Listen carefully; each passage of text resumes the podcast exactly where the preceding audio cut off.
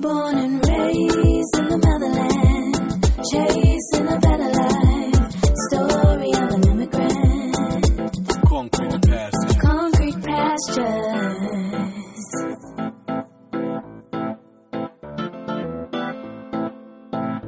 Concrete pastures. Hello, everyone. Welcome back to Concrete Pastures. My name is Nancy Mulemwasisi. I am so excited to be here today. I can't wait to dive into the next episode with you. If this is your first time joining me, welcome and thank you. Concrete Pastures is a platform for us immigrant, for us dreamers, anywhere in the world to share insight on what it's like to be an immigrant. If you'd like to be part of the show, you'd like to be part of the podcast, please feel free. DM me on Facebook, DM me on Instagram. I promise I'll get back to you. On today's episode, if you're one of the lucky ones in your country uh, that has an amazing job, my advice to you think twice before you give in that resignation, before you leave everything that you know family, your friends, in some cases, husbands, wives, boyfriends, your culture, your community. Just have something concrete that you're coming into instead of just leaving blindly like I did. But I'm not here to discourage anybody. If you want to dive in feet first, like I did, uh, come in blindly. But I want to let you know that it's not an easy road, whether you come in with a green card or work permit or work visa, whatever that permits you to, you know, to find employment in the US. It's not easy looking for employment. So I arrived in New York from Zambia November 2nd, 2002.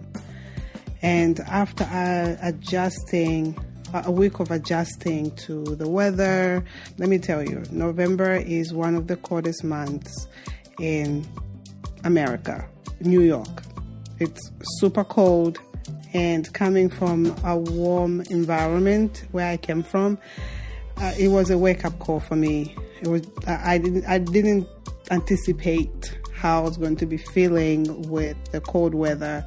I'm always cold. Uh, it's almost 20 years of being here. I still haven't gotten used to the cold weather. Just putting it out there. After adjusting to everything the food, the environment itself, uh, for a week, the time difference also. We have seven hour difference between Zambia and New York, and uh, in in the fall, and then I think in spring it's six hour difference. I um, I believe.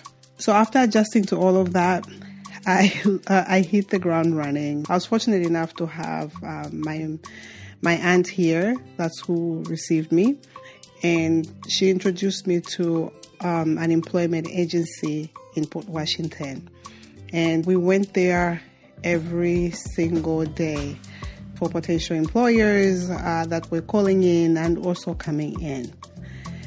I would go there for the next uh, two weeks.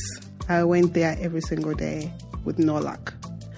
And on the third week, I had a potential employer that called in and she wanted me to meet her in Cedarhurst, Long Island. I was still fairly new to the country, and right away I got nervous to going to Cedarhurst. It was an hour uh, train ride to go from where I from where I was to go to Cedarhurst, and I didn't know where I was going. I got on the train. Luckily, I found my way there, and when I got there, my employer was interviewing me from the minute I got in the car. Asked me about any history of me babysitting. I had no history of babysitting at all, except maybe watching my little cousin um, back home, and that was it. And I, I never had a job ever in my life. This was the first time I was ever looking for employment. So when she was asking me all these interview questions, do you know how to use Windex? I just put two and two together. She's talking about wind, Windex, Windows, maybe she's, uh, that's what she's saying. So I put two and two together. I was like, okay, I do know how to use Windex. but in my head, that was not true. So we got to the house. She introduced me to the kids. She showed me uh, around in the house. This job was for be a nanny and a housekeeper uh, for her. And then we drove back to the train station.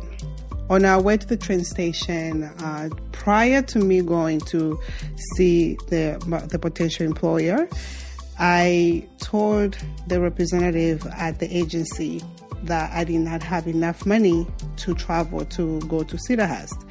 So the representative told me, "No, don't worry about it. The lady is going to give you uh, money back. We already spoke to her about it. Uh, she knows about it. She'll give you transportation back, uh, money back." I was like, "Okay, no problem."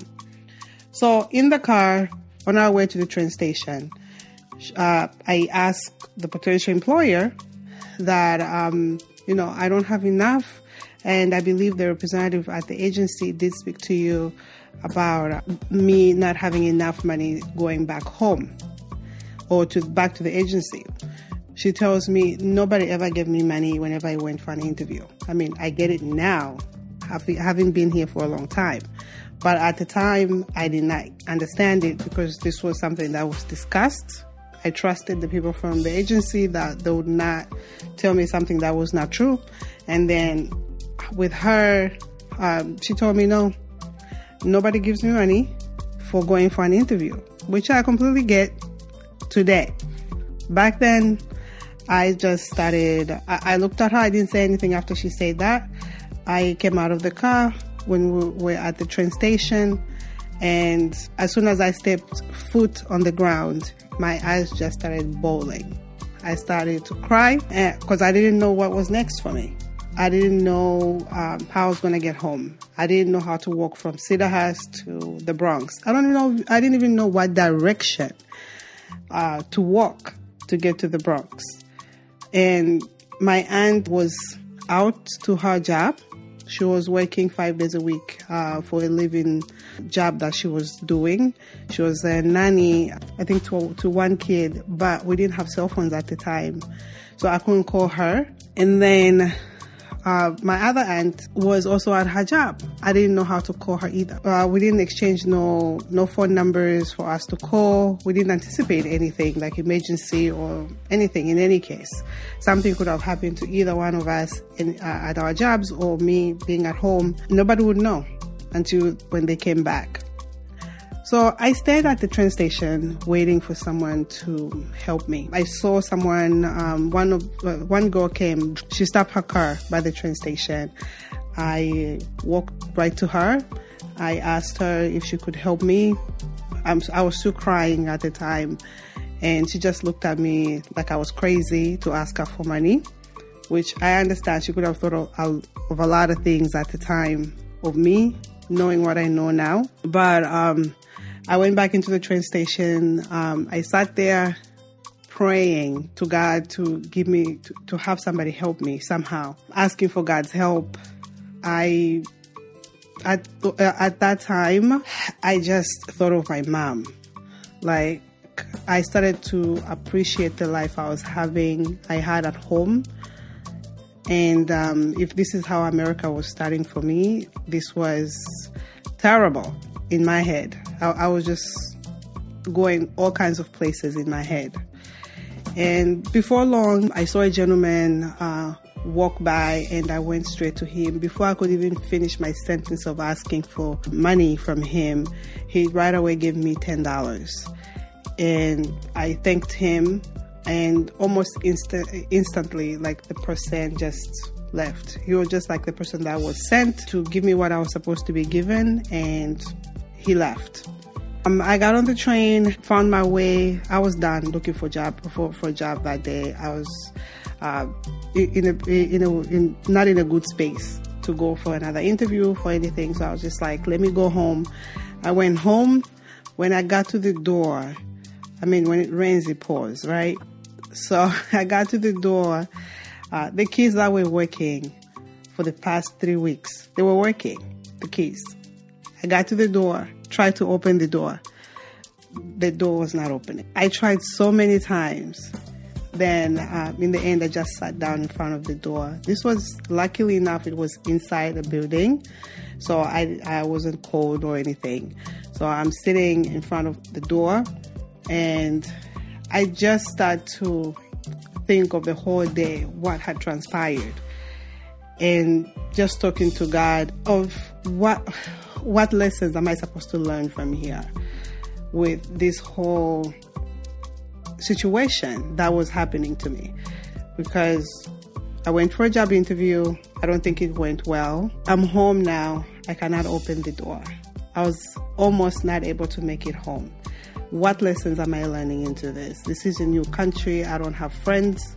Uh, luckily enough, I'm blessed enough to have my aunt here, my two aunts actually. But what's going on?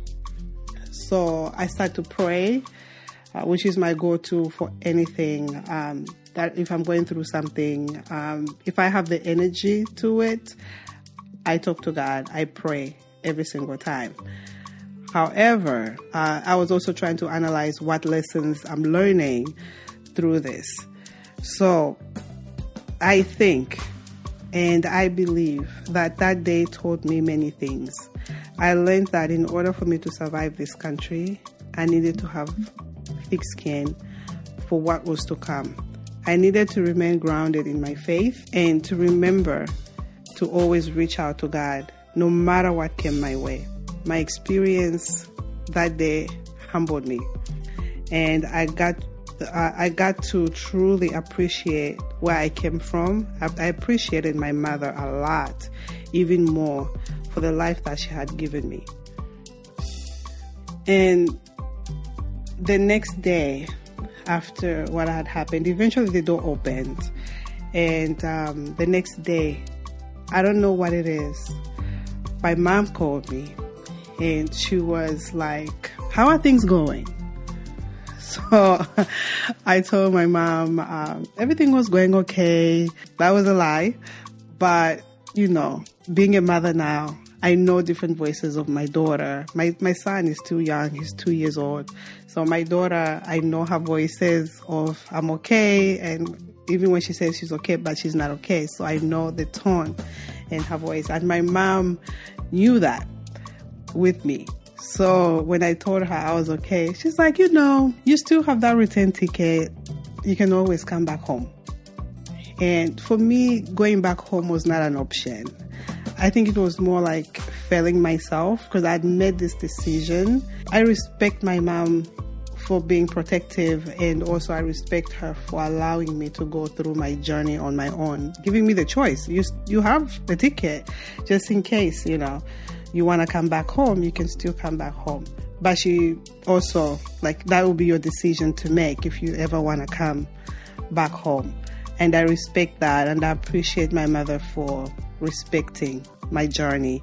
But I like that I stayed to see what was to come for myself even though it wasn't easy. It, was the beginning of what was to come for me uh, in a way. And I, I, was excited to, to see what was to come from, from me. That's all I have for you on today's episode. As always, I'm going to leave you with an African proverb. Once you carry your own water, you'll remember every drop. Something to truly think about. I'll see you next time. Thank you again for tuning in today. If you like what you heard, please subscribe to the podcast wherever you get yours.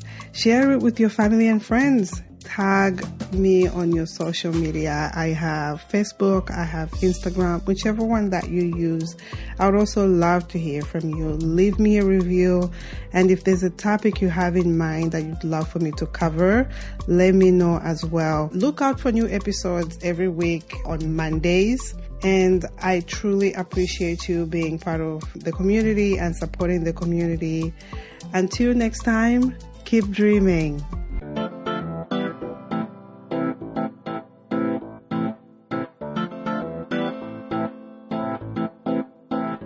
born and raised in the motherland. Chase